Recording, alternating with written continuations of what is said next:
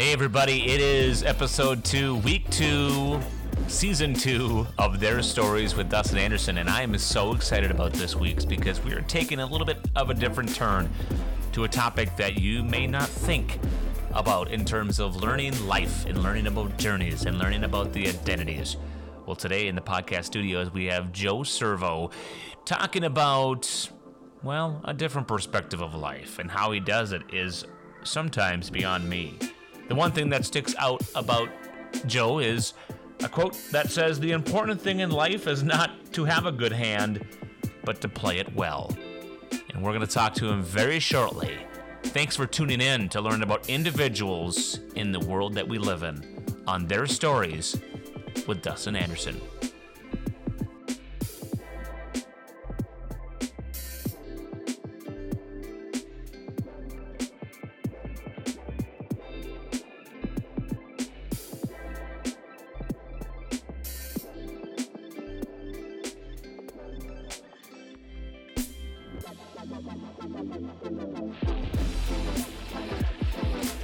Exciting times today on Their Stories, episode two.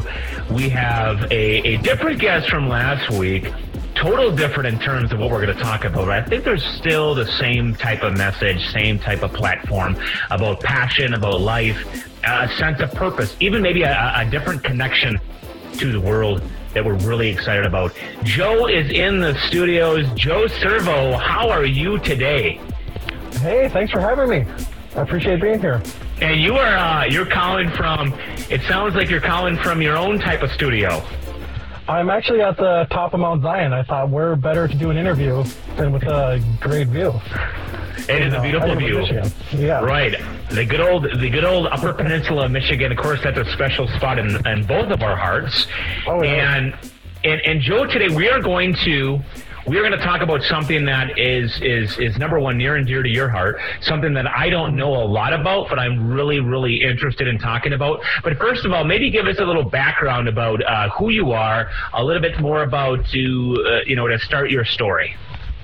All right. Like so, who I am now is, um, actually, I am just. Um, uh, made a deal with a friend of mine to move into uh, moving back to Minnesota, renting out a room out of his house, and uh, kind of in a way to, to get my old job back of you know pre pre COVID of a of a full time professional poker.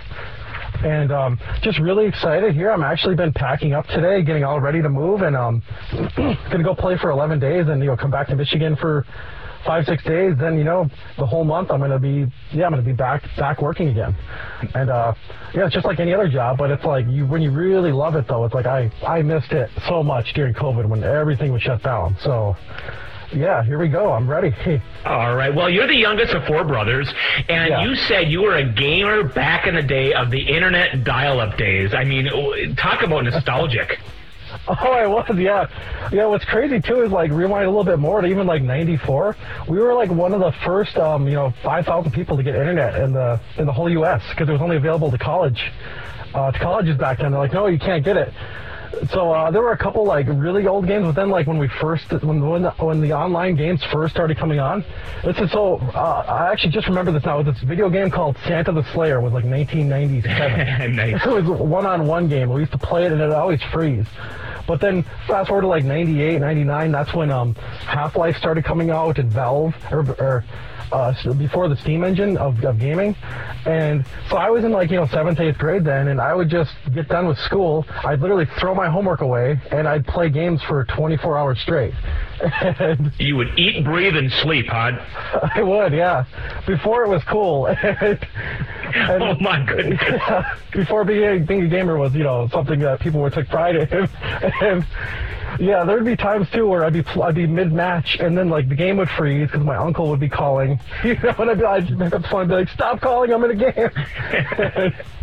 really good times then. And uh, yeah, innocent days in the in the good old days of, of, of that type of gaming where yeah you have to worry about you know the, the, the lines being tied up and, and you you know couldn't go so long um, as we, we can today with the way uh, the internet is.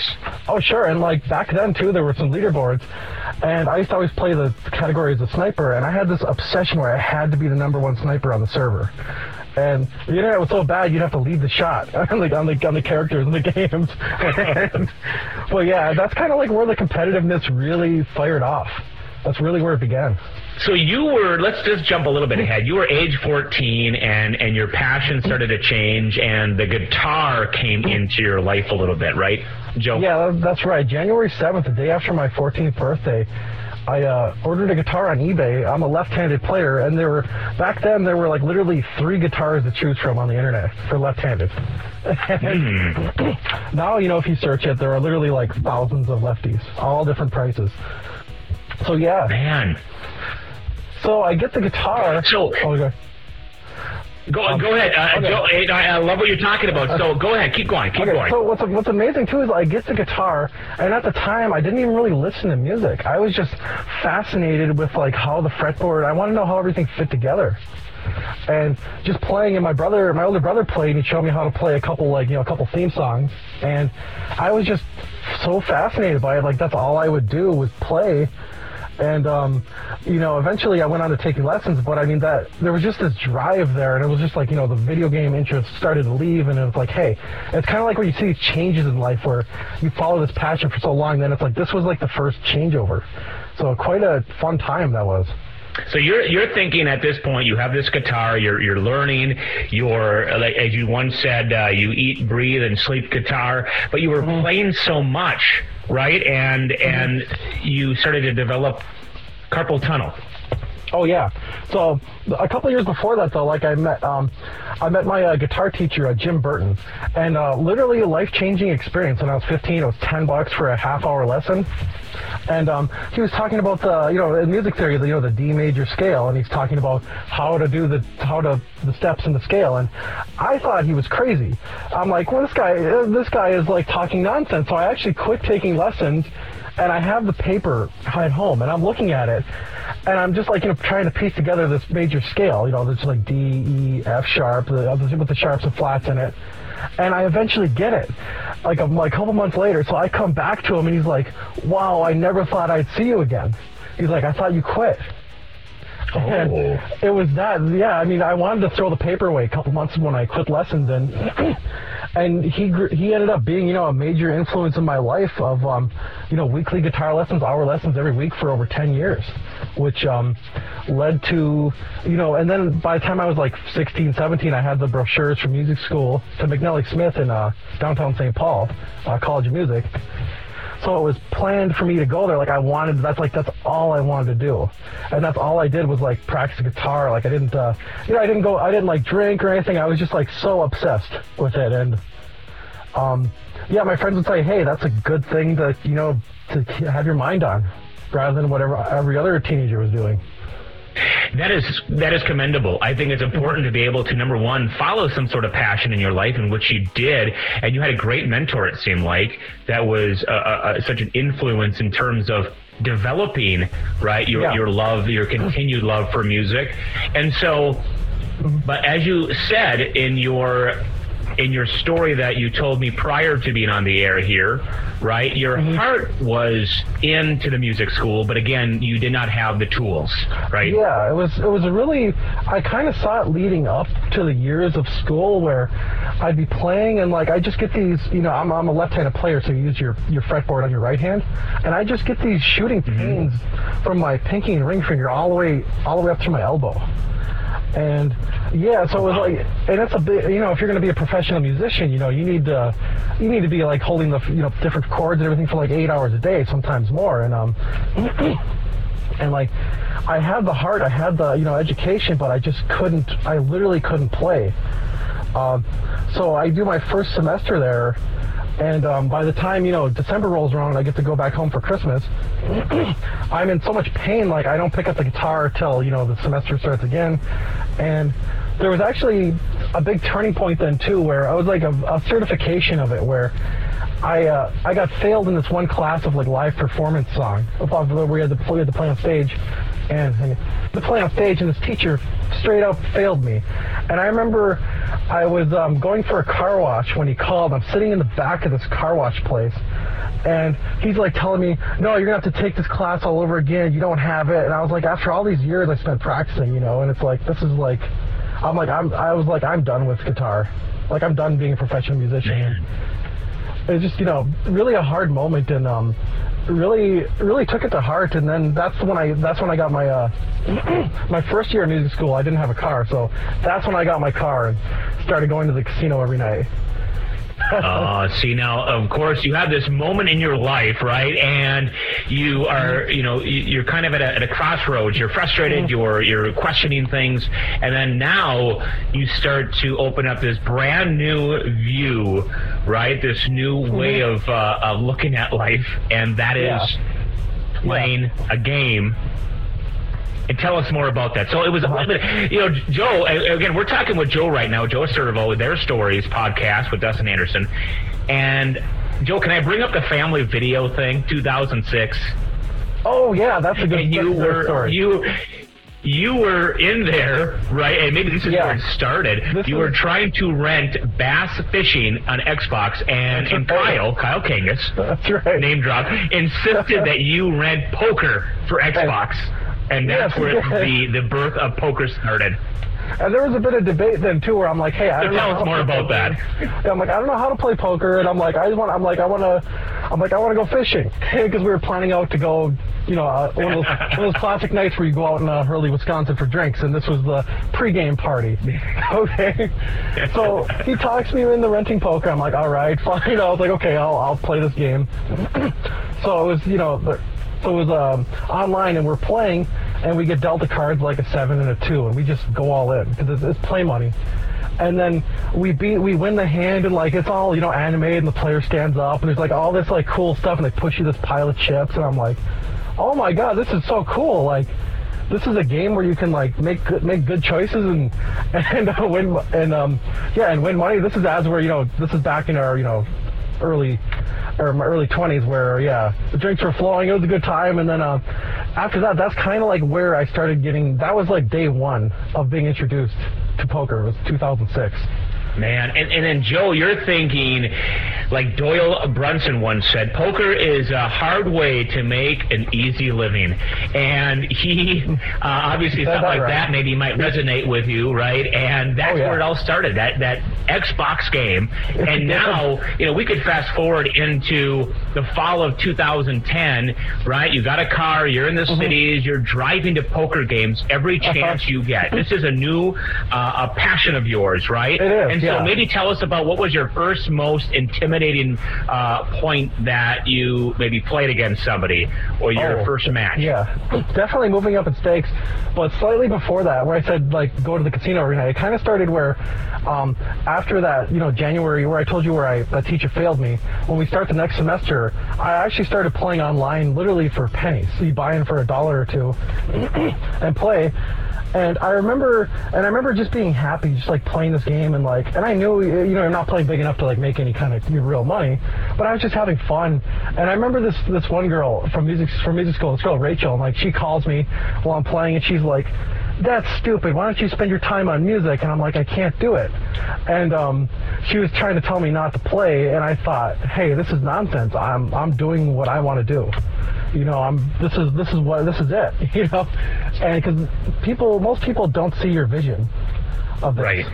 You know but i knew i had a future in this business And you know, and that is commendable. That is commendable, uh, Joe, because not many people would maybe be able to hear that and really uh, come out and, and understand that. And I think that's the whole point of, of trying to tell someone's story and talk with them about it. Because uh, whether they want to be a, um, a construction worker, they want to be a teacher, guess what? You now found something that you could say. You could say, "Hey, listen, I, I can make a living with this." And but but the thing is, it's a it's a it's a dedication. It's hard work, right, Joe? oh it Hard is work. yeah oh definitely And so- Go ahead. yeah so then so going on then when i when i you know after i get some some practice playing online i have my car and i realize hey i can go to the casino and i can play these games where i buy them for like 50 or what's like for like you know 50 or 60 dollars and it's uh you know the Right. max bet is four dollars and so I'd go and play these games, you know, three, four nights a week, and then I'd play the six dollar game, and where you buy it for like eighty or hundred dollars, and I had about a thousand dollars to start with. So Wow. every night I'd win or lose, win or lose about 50 60 dollars, and I just I'd write it down on this envelope I had on my desk, and I was just so inspired by by that. You know, I tally it up at the end of the month, and I I, I always see the envelope, you know, getting bigger, and and I'm like, God, this is I'm like this is this is it right here. I'm like this is this is the poker dream, you know. And this is during the poker boom too, you know, and like everything was like the game was like way popular, way more popular than too. Um, yes, like that's where that's where it started progressing bigger and like started to develop bankroll. And uh, this is before I knew anybody in poker too. I had zero poker friends. Oh. Going going on this point. Well, Joe, in my research of, of poker, like I said, I don't know a lot about poker, and of course, that's the reason why I'm asking you questions. Mm-hmm. I've asked you enough questions. I've heard enough stories, you know, from you where I, I know a little bit about it. But you always mention the bankroll, right? And mm-hmm. in, in my preparation of speaking with you, one of the questions um, that my research said to ask a poker player as such as yourself and they said, well, ask them about their successful ways of managing their bankrolls. And it seems like you started to understand how to successfully manage your bankrolls. Yeah. Right? Yeah, I actually got kind of lucky in that part too of like not being risk adverse and like.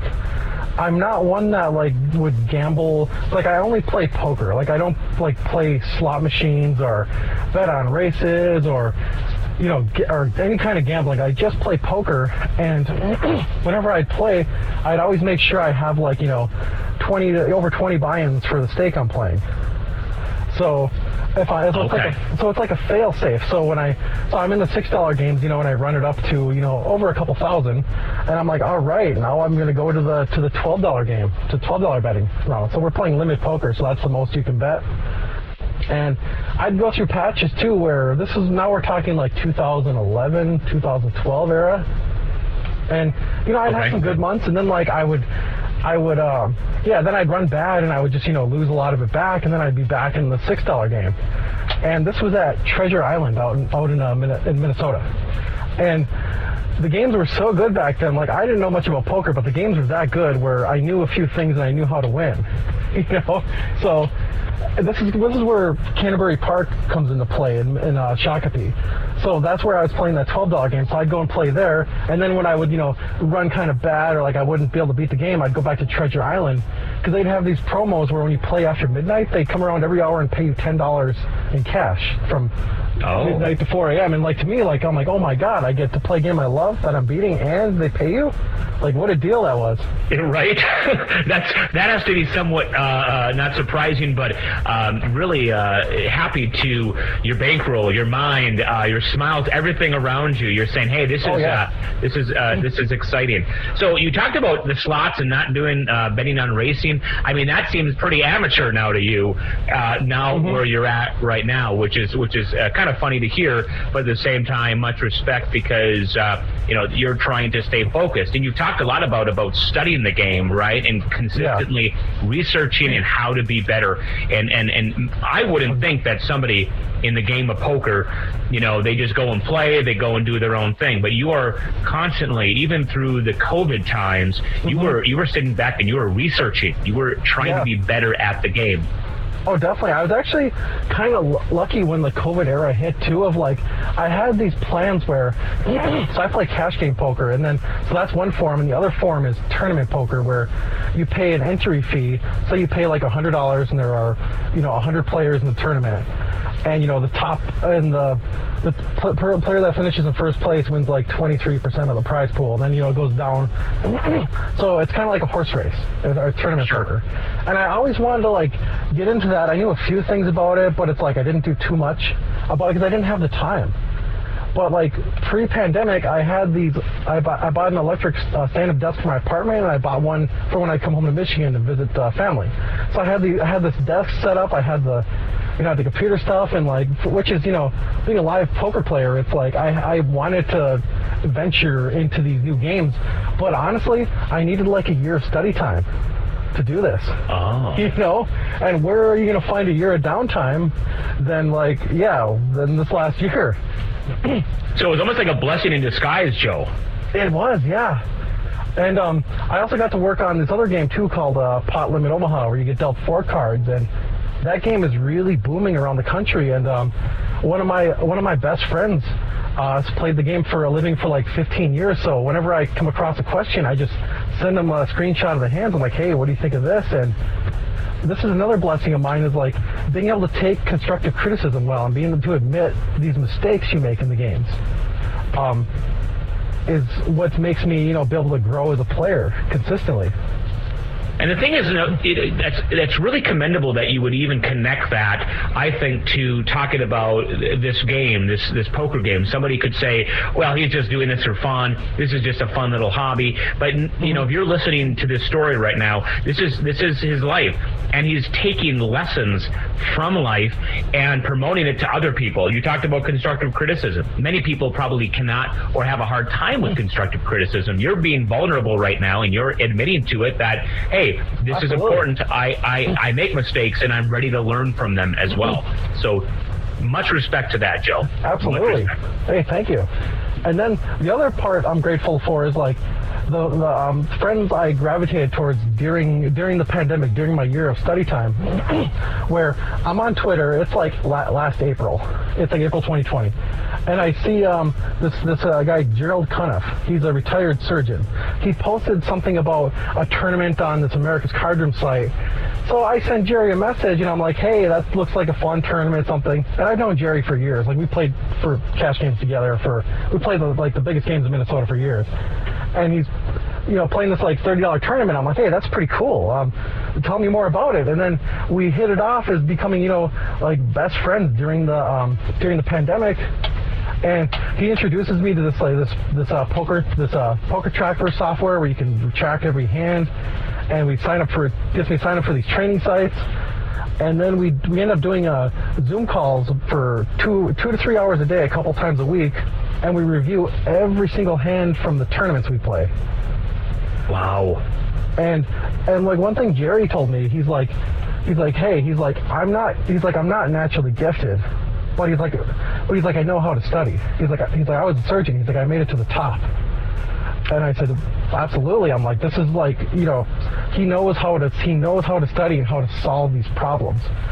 And there'd be so many times too where you know I'd play. So during the pandemic, I'd just get up and play tournaments like all day, and then there'd be study day with Jerry. And uh, it's just amazing to see like, you know, his his mind is brilliant in these spots, and then like I, so we go over these hands, and I'm talking. So he's like, hey, here's this thing, and, I, and then during the hand, I'll change things like, what if this player does this? How are we going to react to this? And um, so he's like, oh, so we develop all this strategy, and you know, just um, because who has time to you know go over every nuance of the game, of right. every tournament level. um, so then, then going forward too, this is actually quite an interesting story. So Jerry is playing this. Jerry plays like really high stakes sometimes too. So he's playing a $2,600 tournament called Venom. That's the buy-in for it. Just a massive buy-in. So he uh, finishes day one as the chip leader, and it's like three quarters of a million dollars for first. so the next, so that day, I'm like Jerry, I can't believe you're chip leader in this, this big event with like life-changing money up top. So he's like, hey, he's like, you want to study before the before the game starts tomorrow because it's a three-day tournament. And I said, absolutely. Let me set my alarm. So I, you know, I get up an hour and a half early, and we, you know, load up Poker Tracker and we're going over hands of the tournament, and I'm just quizzing Jerry in all these spots. What do we do here? What if this player has this many bets left? What do we go all in? Do we fold? Like, and we're just and he's you know answering these questions because you know getting your brain firing before you go in to play these guys. You know, and so he goes in for day two, and bam, he comes, he finishes day two. He's like top three in chips. You know, and there's like there are like 40 players left. I'm like, this is a real possibility for you to win this thing. He's like, same game plan tomorrow? I'm like, you got it. Set my alarm. Literally, I felt like, you know, like in the Rocky movies, where it's like hitting the bag and like we're training. And like, it is like, you know, it is like the coolest time. And I'm like, I'm having the time of my life, like reviewing for this, like watching every, because I have the table open. I'm watching every hand he's playing. And, um, where, where am I going with? But um, yeah. So he gets in the spot. So so there's 13 players left in the tournament. He gets in this really big pot where this player puts puts them all in for all his chips. And I'm watching the handout, and after Jerry told me he had two pair on his hand, he has kings and nines, and there were a lot of cards that could beat him. Like if someone had three of a kind, like three of a kind's a bigger hand than two pair. And or like a and there's also someone could have a straight, which would be you know both of them, which would be two pair and which would be three of a kind. So a straight would be the best hand someone could have. So Jerry's got two pair, which is like the third ranking on this hand, and this guy goes all in on him, and it's just like it's just like a cold feeling when you you know it's like Right. it's just a spot where it's like because if he busts if he makes the call, matches the bet, and loses, he's out for like he's out of the tournament, but he still wins like twenty three thousand somewhere around there, which is a great payday. But like, so he's using his time bank and he's thinking about it, and I'm like, God, what could he have like during the during the tournaments? You know, because I'm I'm just watching as a as like I'm watching as an independent bystander on it, and so he ends up deciding on a fold in the spot because he has he thinks, you know, I'm gonna you know conserve my chips. I have 60 blinds left, and and and the moment I'm like, in the moment I'm like I'm thinking. He, we talked about it after. I was like, "Hey, I think that was, you know, that was okay." But then, like, as the months go by, as we talk about it, and it made me realize, like, what a maybe this is some type of life lesson here, where I know someday I'm going to be in that big tournament spot, playing for life-changing money, and I'm going to be put to the test right here, and it's it's a close decision. And this tells me one thing: it's like when you get in that spot, you go for it, you make that call.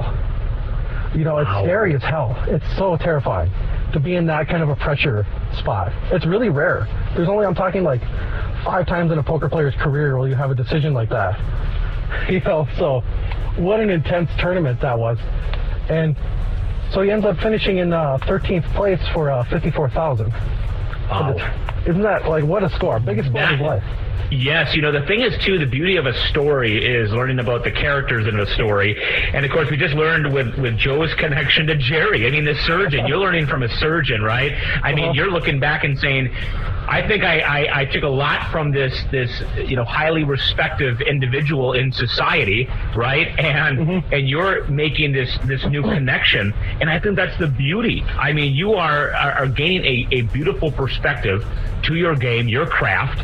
And, and, and that is commendable. I mean, you're telling me this story, Joe, and I'm sitting back just sipping my coffee and listening. That's the whole point of a story, is just to be able to nicely follow along and, and really smile smile and, and, and, enjoy it. Mhm. So that was that was fun. So Jerry, do you still keep in touch with Jerry? Oh yeah, we talk every week, and um, he's been busy with uh, like fam- some family stuff going on. But we plan on hitting the reviews hard after in, in August for sure, starting back with it because he was talking about too how important it is that we continue our study.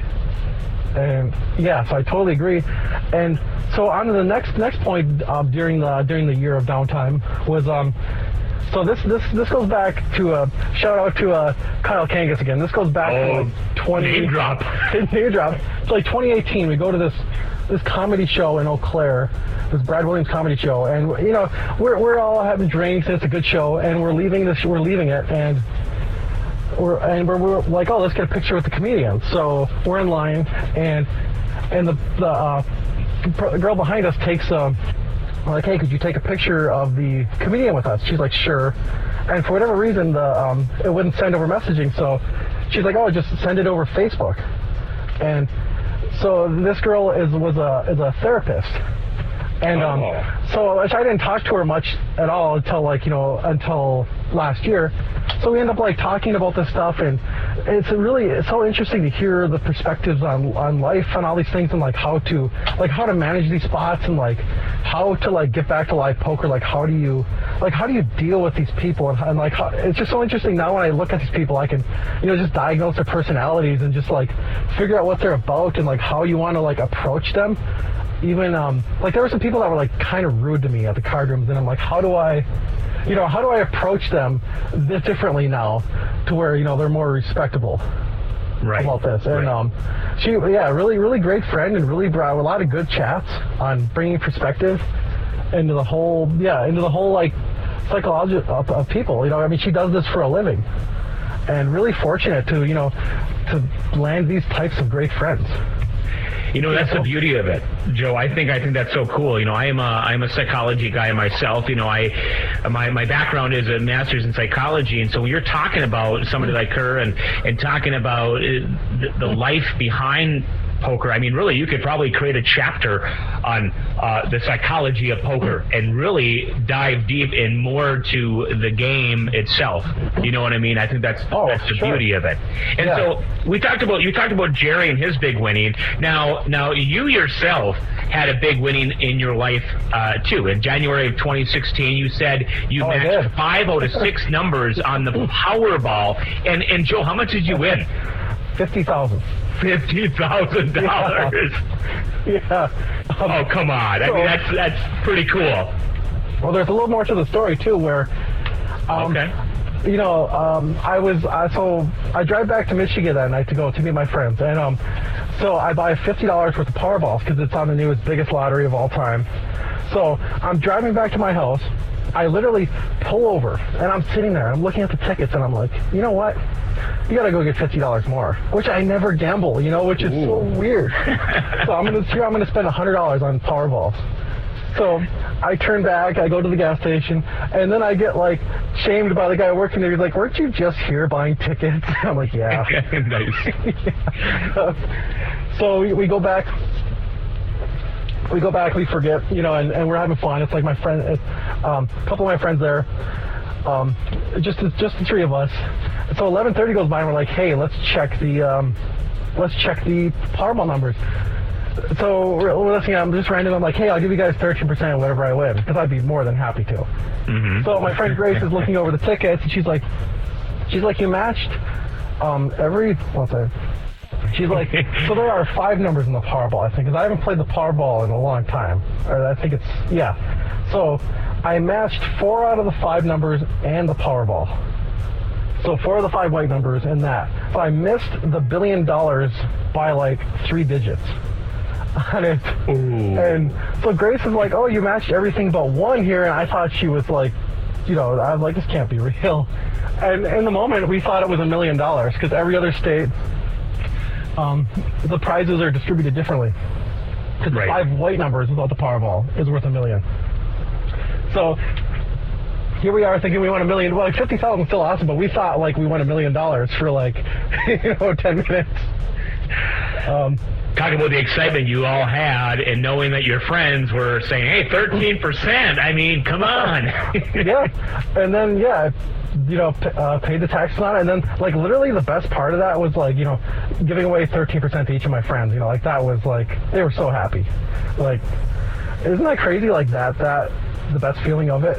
It, it is, and, and, and I respect that the way that's what you're you're thinking about with this. You're you're not talking about man, I took this money and I and I went over here and did this. It's like, hey, listen, I, I made a promise to my friends, and this is what I did, and I followed through on it. That's that's commendable. That's respectful, uh, and and I appreciate hearing that that story. A part of that. So yeah, for sure. Yeah, because I was, you know, I was several drinks in. I was like, you guys, you have my word. You know that. Like, yeah. So, so Joe, let me let me just. Uh, I, I, I'm a big man of quotes. I love quotes. I, I, I like to take quotes and I like to go beyond them and, and to see what their purpose is and to see. And and I just was going through some uh, quotes uh, from people in the game of poker. Okay. And and one person once said, uh, Stu. Uh, uh, Stu, um, I, I don't even know his last name. I don't want Oh, to butcher it, but he said, Yeah. "Fold Stu Ungar, and he said, there we go. I couldn't read my writing there, uh, unfortunately, but he said, fold and live to fold again. So obviously you know Stu, right? And you know of him. Um, What does it mean to you when when when you fold and you live to fold again? Wow, you must be. I've actually never heard that quote before.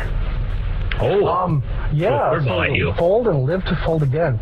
Um, I would say it must mean like patience and resilience in the game and like keeping it together uh, mentally and not falling, not falling victim to um, self pity and variance and like stuff doesn't go your way in the game and um, you don't want to like you know play too play too bad cards just because like you see other people doing it and winning, you know, because they're gambling.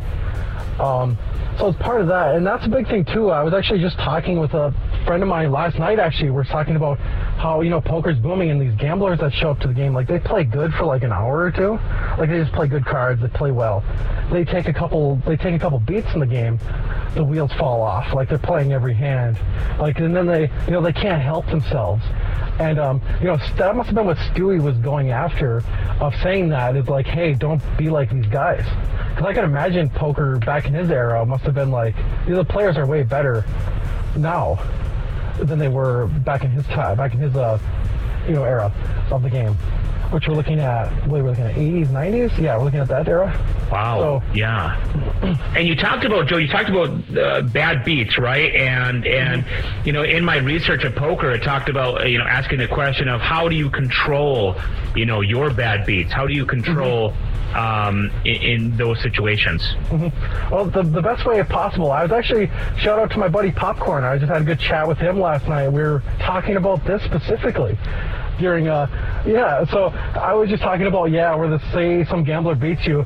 Literally like my reaction is like i just kind of laugh and i'm like oh nice hand like they have a jack and a three. Not like in a sarcastic way. I'm like Right. ah i didn't see the three coming. And then um you know because i'd never say something you know rude to the player because it's like like that's what i'm there playing for is you know you want them to play the jack and the three. And you just kind of like it's kind of crazy. You get kind of numb to that after after like years of of these of like these runouts because it's kind of like uh, like when I'm in a game and I look down, say I get like a pair of kings, which is like a really good hand, and I look around and I'm like, well, there are four players of us, four players that are going to see the first three cards on the flop, and I prepare myself. I'm like, well, you're probably going to lose this like I don't know, 30 percent of the time. You're going to lose the hand. So if you're prepared for that and you're just going to like play, no matter what the outcome is, you're just going to play your hand the best you can and um, be okay with results. Right. That's a good perspective and a good mindset. I think it's all about the mindset. And it seems like, you know, talking throughout your story uh, today, you have such a great mindset, and and, and I think that's so important with with uh, developing uh, your rhythm to life. And that's and that's the whole point of, of talking about someone's story is to see what's the rhythm. Uh, some days the rhythm is kind of flat, and maybe one day the rhythm is is such at a, at a beautiful moment. And I think that is pretty cool. So let's jump ahead now. You talked about connections. You talked about uh, meeting lots of people, but there was a time when you met some really good, or some friends, excuse me, and they helped you with the game, but they did not have the best intentions with you. All right, yeah. So it's kind of crazy how these things come in perspective where you meet because you meet so many all walks of life at the poker table. To this, this is like you know 20, yeah, 2016. Around then, and, you know, I just had that lottery win, and you know, of course, everyone hears that they think like, oh, you have this money, but literally, it was just some money in an account that I never, you know, it wasn't, I wasn't like using it or anything. Um, plus, I gave away a lot of it Right. anyway, but um, so yeah, it's kind of like they'd help you with your game, but then like I remember, I remember like running. How do I how do I say this? It's like sure they, they had good advice and everything, but even like they would say, oh, play just play your four hour session, then um, you know, then like go and go to the gym. Like how can this be bad advice in a way? You know, how can this be bad? Right. Well, when the game is really good and there's there's gamblers in it, like, and there's action, like, and you're the professional, like, you don't ever want to leave this game. You know, unless you're unless you're like passing out tired. Like this is where you make your money. and then um, it started getting kind of kind of bad too, where this one of my friends started asking for for money for some kind of like trading thing of like, oh, it's like foreign currency trading, and he's like, oh, I'll give you like this much percentage back in six months if you give me ten thousand dollars. It's like absolutely not, you know. Ooh. See how that's like these people like they can trick you into these spots, Yep. and then like they'll be out. Then the other other friends would be like asking for loans and like, and part of and well, at the time I you know, I I gave in. I was like, yeah, sure. Here's uh you know a couple thousand for this, and I ended up getting paid back. But like to be able to chase that money down, like be beg- begging for it back, and say, hey, you're gonna pay me back this, and like, so whenever anyone asks for that now, my response is like, hey, I'm not a bank. You know, Amen. It's my, yeah, it's not my responsibility to do that. Uh, then there were other times too where I remember being out in Vegas that year, and I'm playing at the Bellagio, and I'm playing, you know, same. I'm playing like same stakes as Minnesota, maybe a little higher, and I get I get down like like ten thousand dollars in in like three days. Which it sounds like a lot, but it's like ten, which would be, you know, it's like three and a half buy-ins at this at this uh, eighty dollar betting game. And you know, I'm not feeling it. Like I'm, you know, mental game's kind of weak, and I'm like running bad.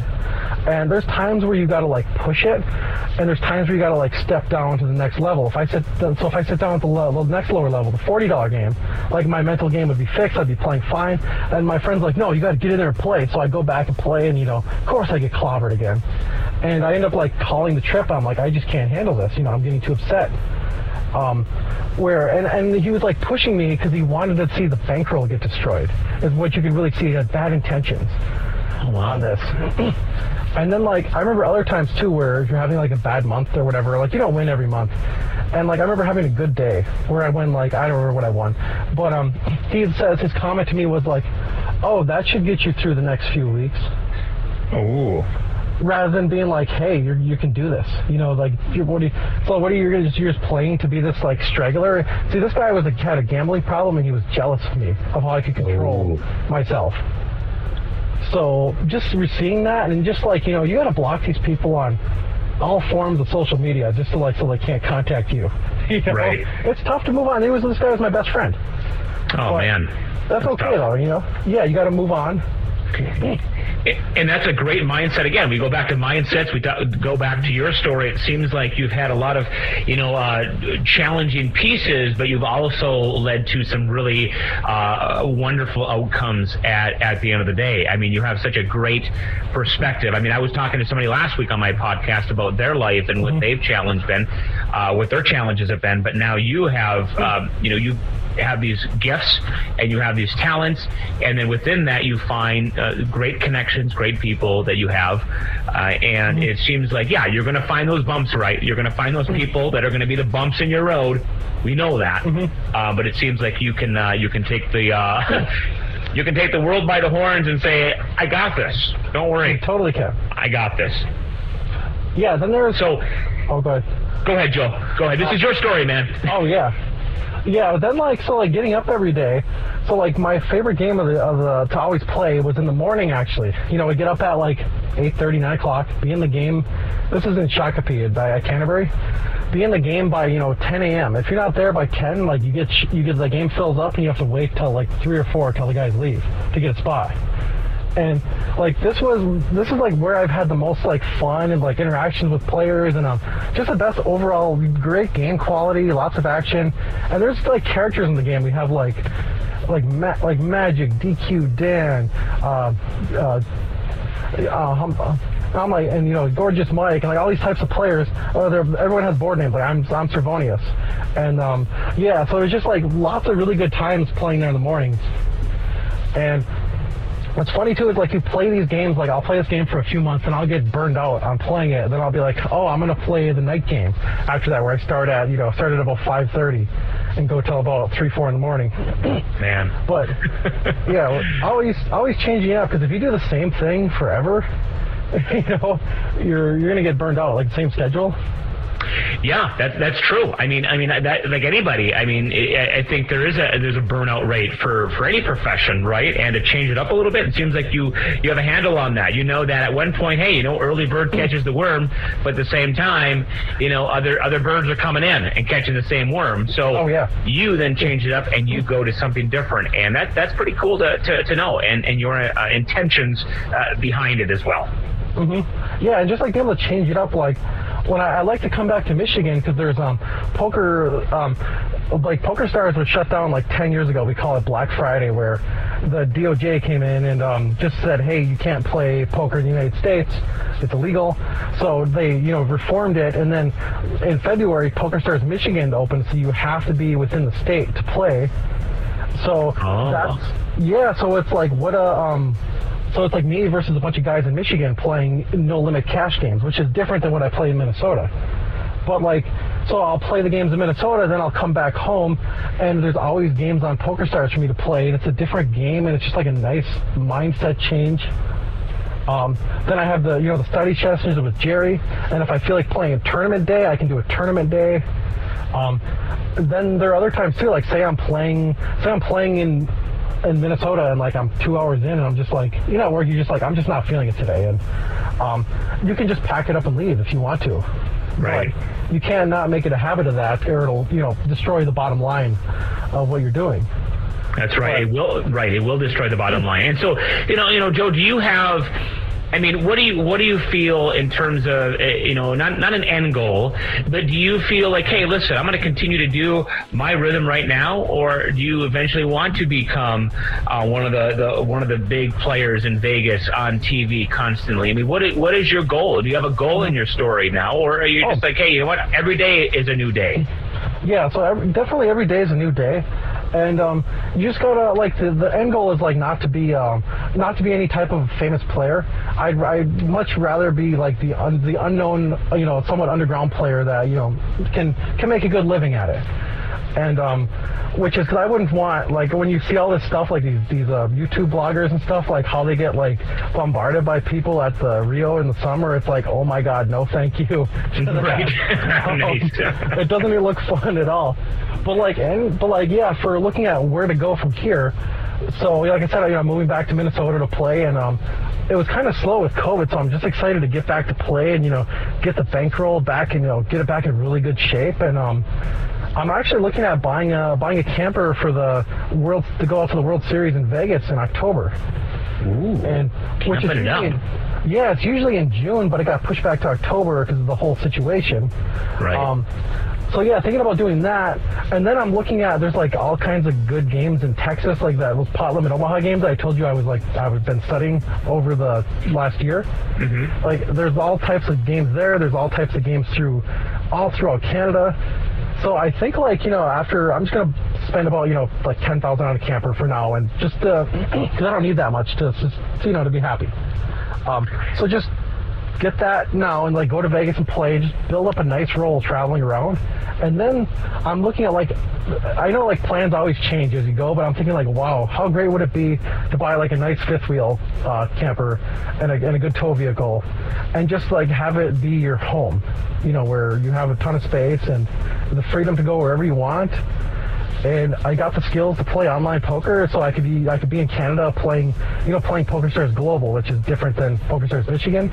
So I could go there and play tournaments. I could go there and play Omaha. I could, but then Colorado looks good too. There's lots of games there. Um, they just changed the, the betting laws in Colorado to where it's no limit. So out in Blackhawk, there's like big no limit cash games now. So I'm like, maybe that's where I want to go. But then you'd have to drive up the mountain every day. It's like an hour's drive to the casino. um, but yeah, Time. yeah. So really, um, so I know I have a, a good idea where I want to go, but nothing. You, I don't know who I'm going to meet or where I'm going to end up. You know, you have such a great perspective. I like the way you, you spoke with that. First of all, you started off with saying there is not too much uh, to be happening to make you happy. I mean, really, that that you, that you just embrace every moment you can get. You're just saying, hey, listen, I'll buy a camper. I'll go this. I'll go maybe to go to Canada, maybe Colorado. Man, that is that, that's such a cool perspective, and that's that to me is the the reason why I was intrigued by your story is because um, you're you're not you're not out there seeking to say I need to be on ESPN two by tonight and make this big. Right. You know what I mean? You're just saying, hey, I enjoy the game. I'm good at it, right? And you have confidence, and that, Yeah. that you are good at it. And and I still have a lot to learn about poker. I mean, I I know enough about some of the terminology, but I'll tell you right now, you need to write a book someday, Joe. I, I think so. Yeah. And one thing about the whole money thing too, where, you know, being in this in this business for so long, where I've seen you know so many people come across where you know they got a lot of money, but they're they're just miserable. Like that's not that's not the key. You know, is just like how what's your bank account. Like that's not what's gonna, you know, that's not gonna help your quality of life. Like you're gonna yeah, it's just like there's you have to, and I really had to learn this too, like playing, getting up, playing every day. Where I get in these ruts playing, where it's fine to do two, three weeks where you just, hey, I'm just gonna play every day, but then like you got to like work on your personal life where. Um, like I still enjoy playing guitar. You know, I go biking. I have, you know, I have uh, se- several friends outside of poker, and um, which is, you know, it's just great. Um, learning the whole life balance thing and how do we go forward with this? Because you don't want to just be some guy that's like, you know, that's old playing poker that's never done anything in his Right. life, you know. And Yeah. the reason why you do all these experiences, oh, yeah, cut you off. no, you're, you keep going, Joe. This is your story. Yeah. So the reason why like you you you take these times to work hard to playing poker is like so on your downtime, you know, you can do whatever you want. Like you have this freedom of this job, you know, to work when you want, when you feel like it. It's like your own private contractor. there's really like I felt this drive when I was like 14 when I picked up a guitar. Like I knew there was like no way I was gonna. There's nothing wrong with a regular job, but there's no way I was gonna do that. Like I'm like I'm either gonna be. I was so determined to be a musician, and then I found this. So it's like wow. And who knows? Like I honestly, I feel like this too. Like there's there's gonna become an era where I find something different than poker that I really enjoy. You know, and I don't know when that's gonna happen or if it will, but it probably will. Um, but yeah, just enjoying the journey and um, you know, just doing doing what makes you happy. And it doesn't, it really it doesn't take that much to make you happy. You know, it's um, like a couple like last week. I literally spent the week um, in Minnesota in an extended stay uh, hotel playing cards, and I'm just I was just thinking about that. I'm like, wow, I'm uh, you know, I just brought some you know some groceries, and I'm playing every day, and um.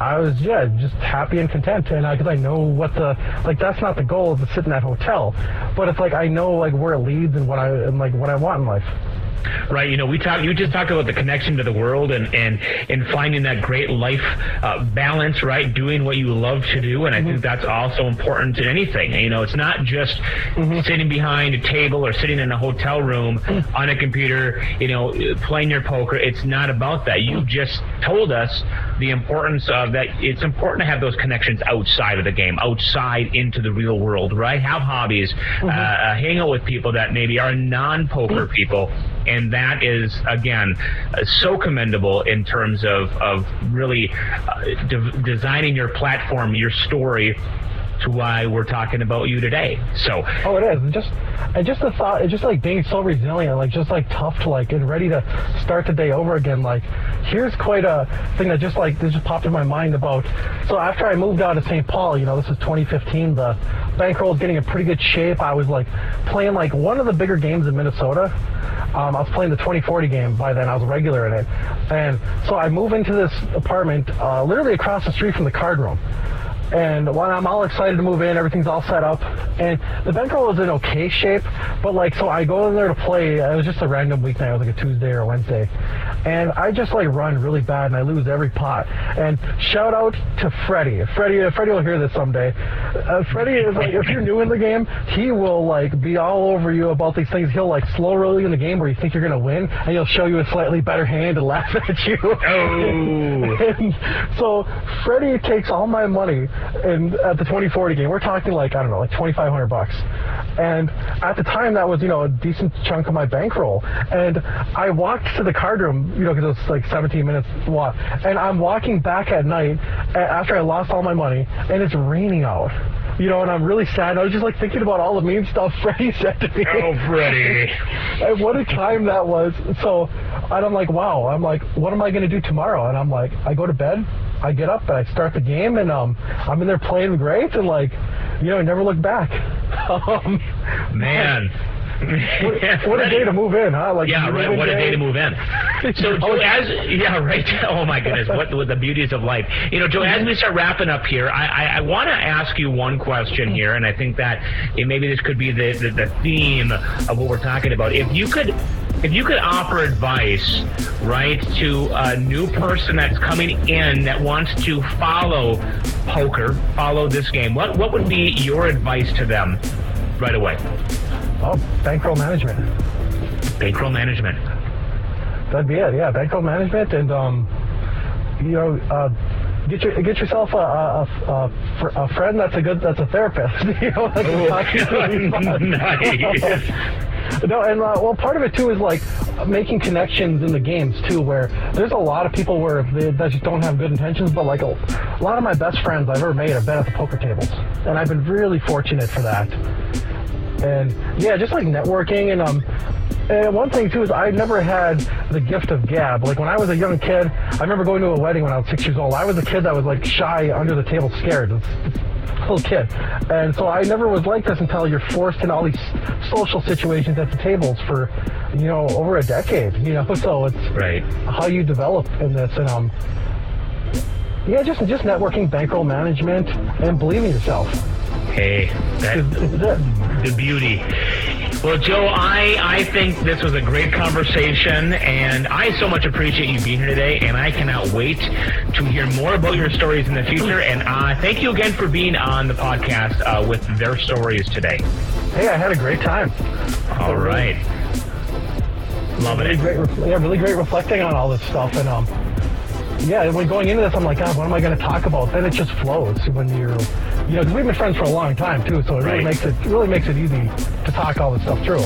That's right. And and we learn more about your story and hopefully somebody out there can take something, even if it's just a fraction of something, and put it in their life.